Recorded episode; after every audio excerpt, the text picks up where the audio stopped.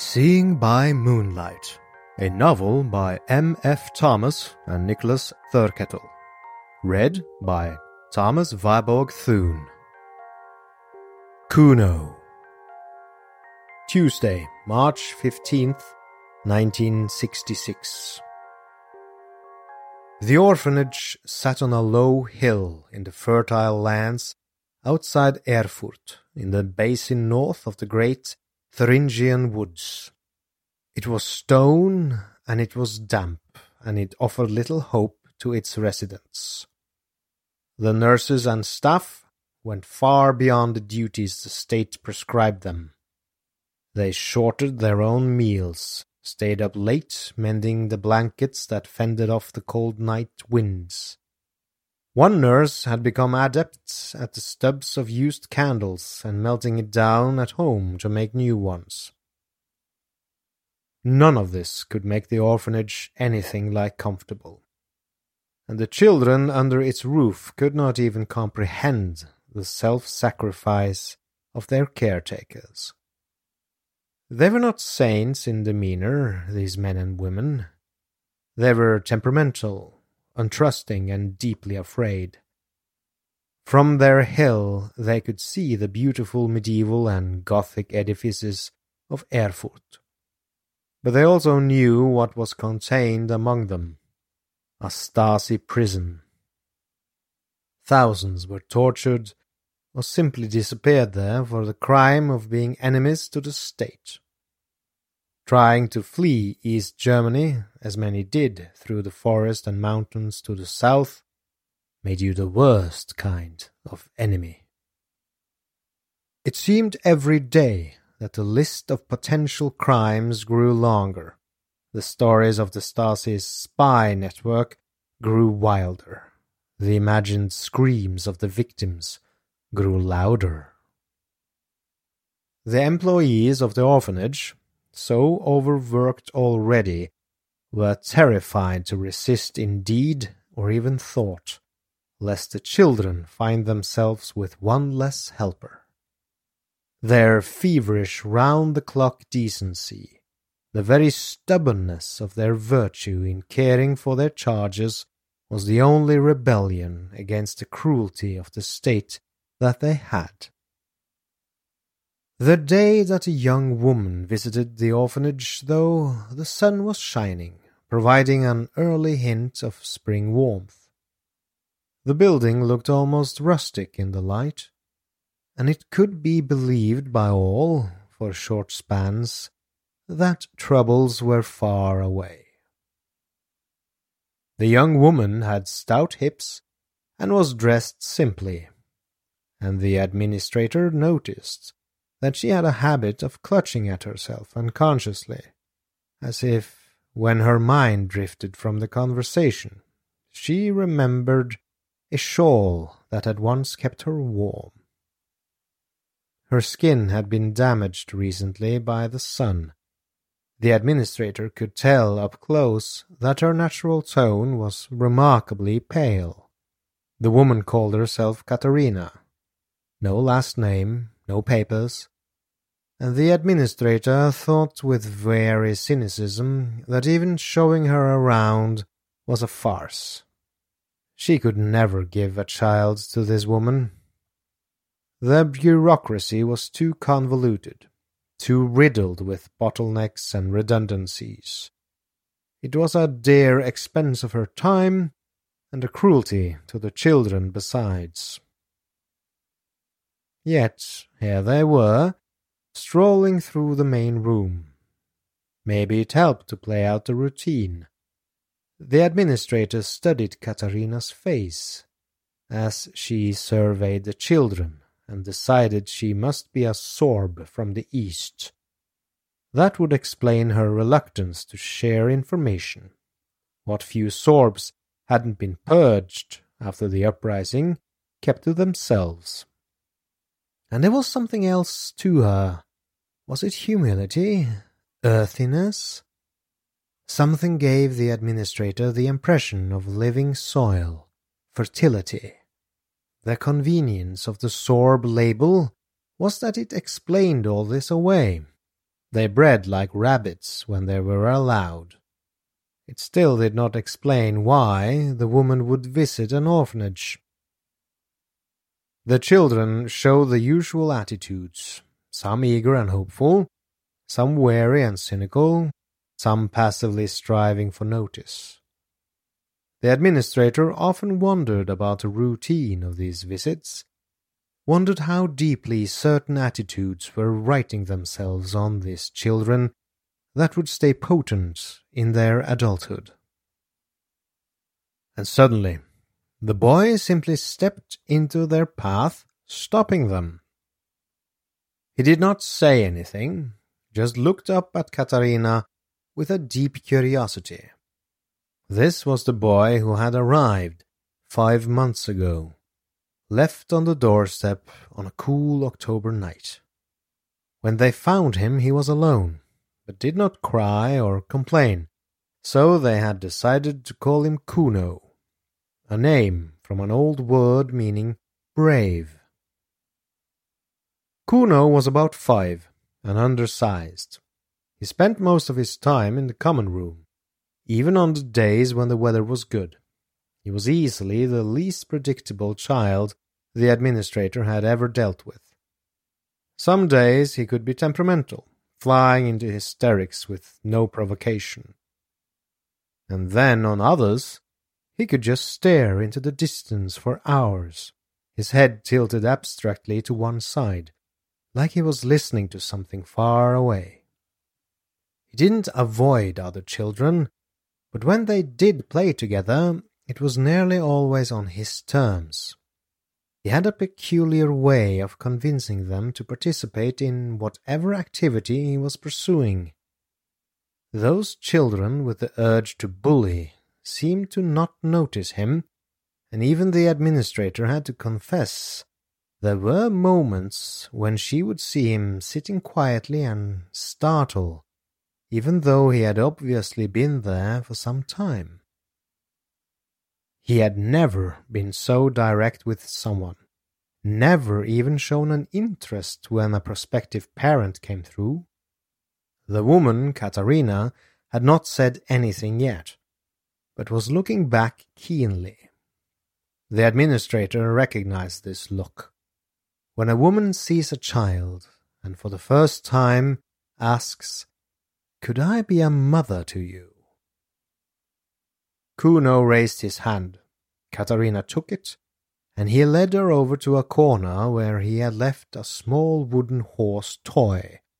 He presented it to Katarina, identified it as a horse, and began to explain its many uses at length. You could use it to plough a field, he said, or go to another village to see the doctor, or tame the Wild West where bad men robbed banks. On and on he talked, with ever so many tangents and only a child's logic to order it all. The administrator wondered that he could have absorbed so much. The orphanage had few books, and not many of them referenced horses. He had never asked her any direct questions about horses. This could only have come from listening. So there was one surprise from this Katarina's visit. She had revealed one of Kuno's hidden talents. Katarina stayed for some time, listening intently to the boy, showing curiosity when it was desired. After a while, she reached out then froze, looking to the administrator with a furtive hope for permission. The administrator nodded, and Katarina touched the boy's head, rubbing his hair for a few slow strokes. They toured the rest of the orphanage, and Katarina spoke with a few more children, but the administrator would not be worthy of her job if she couldn't recognize a connection when one happened. The mysterious boy and the mysterious woman.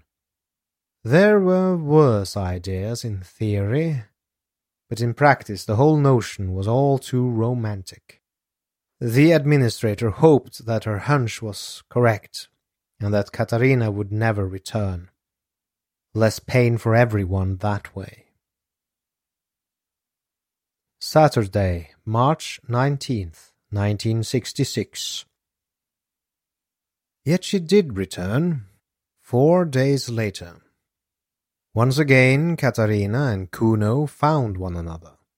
Only this time they strolled around the grass surrounding the orphanage, not saying much to one another that the administrator could see. Katarina had brought him some fruit and bread, and they shared it at a distance from the other children. This was frowned upon, but since it had been done discreetly, the administrator could play at ignorance. Katarina made no more pretense of seeing other children, and to the administrator it was past time for the hard talk. She invited Katarina into the small office, full of stamps and forms, took a deep breath, and readied herself to squash the young woman's hopes. She had brought it, the administrator thought, with helpless sourness, upon herself. She had conducted many of these conversations, and knew to begin by asking for the most innocuous personal information, along with, if it were not too great an inconvenience, some papers which could substantiate it. At that, Katarina would become quiet and cast her eyes to the floor. Already the dream would be struggling for oxygen. The administrator would pause for a moment, allowing the disappointment to settle, before she began the part of the conversation which explained how her hands were tied, how there were rules that came from the state, and that they were wisely considered rules written with only the child's best interest in mind. Already she could taste the vinegar of those words. But she never spoke them. Instead, Katarina looked up from the floor and began to speak. When I was born, my mother told me that my father howled with misery. It was not that he did not want a child. In fact, he had done nothing for nine months but boast of it. He had prepared to love me completely. But he did not see me right away. First, he saw my sister, my twin, and she didn't take a breath and never would. With me coming out behind her, he had no time for grief. I was born healthy, and he says I was beautiful. But then, in the best and worst moment of his life, he saw this. She pulled off the shoulder of her dress and turned, revealing a blotch on the skin below her neck four dots and a fat oval between them, like a paw print. His mother had a mark like it, and for it she and he were driven from their village, away from everything they had ever known. Who knows why it was? Someone's crops froze, someone else's child had the fever. They needed to see a source of bad luck, and my grandmother was already considered different. That plus a little blemish like this, and you can be accused of many things. My father was miserable that night, not because he did not love me immediately, but because he saw it all happening again, saw all the sadness to be passed to me. He hated his blood and he hated himself. But I was never exiled and the times we lived through were no more miserable for me than anyone else in my village, and much better than they were for so many others. There was a brief silence as they both had their regular reckoning with horrors from the previous decades that could not be articulated. Still, my father worried so for me, made himself older by worrying, Always the mark, always with the warning. You are special, my angel, and for this they will hound you always. He was so fiercely determined to never let me see him missing my sister. But I knew it was why he wanted me to swear I would never have a child of my own. And so I always planned, when I was old enough to exile myself, to spare him until he died. And then I was alone anyway, a child on the streets. It took some time for the administrator to absorb this confession. Her mind was still considering the tragic wonder of the woman before her when her mouth acted out of instinct and asked what, all due sympathies expressed, this had to do with Kuno. After all, the administrator continued, it was evident that Katarina was a woman of great compassion who would obviously love Kuno deeply, but that this, and how regrettable that they lived in such a world, was not the sum total of the administrator's job to determine. The boy needed to be provided for, and the state, which had so little confidence in its citizens to begin with, required proof that she would be able to do so. Katarina gulped, closed her eyes, and murmured some quiet prayer. When she opened them, they seemed wider than ever, and she continued, with a small fierce edge on her voice. I know a man. I trust him with my life, for he has saved it once already. He has a way out, not just away from Erfurt, to the west. We have sold everything for papers, but we will have them. But you see, the papers are for a family. It is safer to pass as a family, his friends say. To me, this is a blessing. We can save a child from here. I want to save just one child and raise it in America. She seized the administrator's hand. I know I condemn myself to say this to you. I know I endanger you too. I am sorry, but I must plead with you. That boy, I am going to save him. I know this like I have never known anything. I can get him away from here. She took her hands away and then clutched them to herself again. And suddenly the administrator found herself thinking of one of the many paper forms in her little office one rarely used, only once in three years, and that was a source of pride to herself and all her obstinately charitable staff. It was the form for runaway children. A sad way to close a file when a child stole away and could not be recovered. Her staff could interview surrounding families post a few notices around Erfurt and the nearby villages, but their efforts could not extend far beyond that. After all, resources were so limited. A few nights later, it was the new moon, and with a spring storm clouding out the stars, it was dark across Thuringia. Once again Kuno stood outside the orphanage without shiver or complaint. Only this time he faced out to the road, clutching a spare roll of clothing and the wooden horse toy.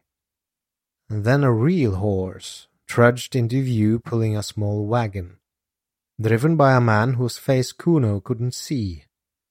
But he walked towards it and recognized Katarina riding in the back.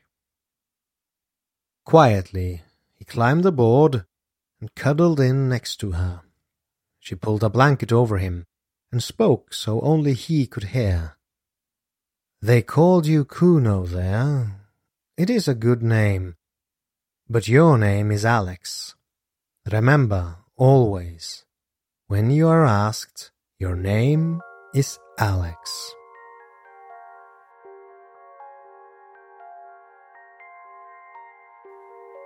Seeing by Moonlight, a novel by M. F. Thomas and Nicholas Thurkettle.